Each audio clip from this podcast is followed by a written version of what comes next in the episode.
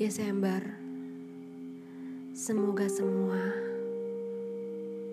Yang patah kembali tumbuh Yang pergi terikhlaskan Yang bolong tertambal Yang tertinggal tersusul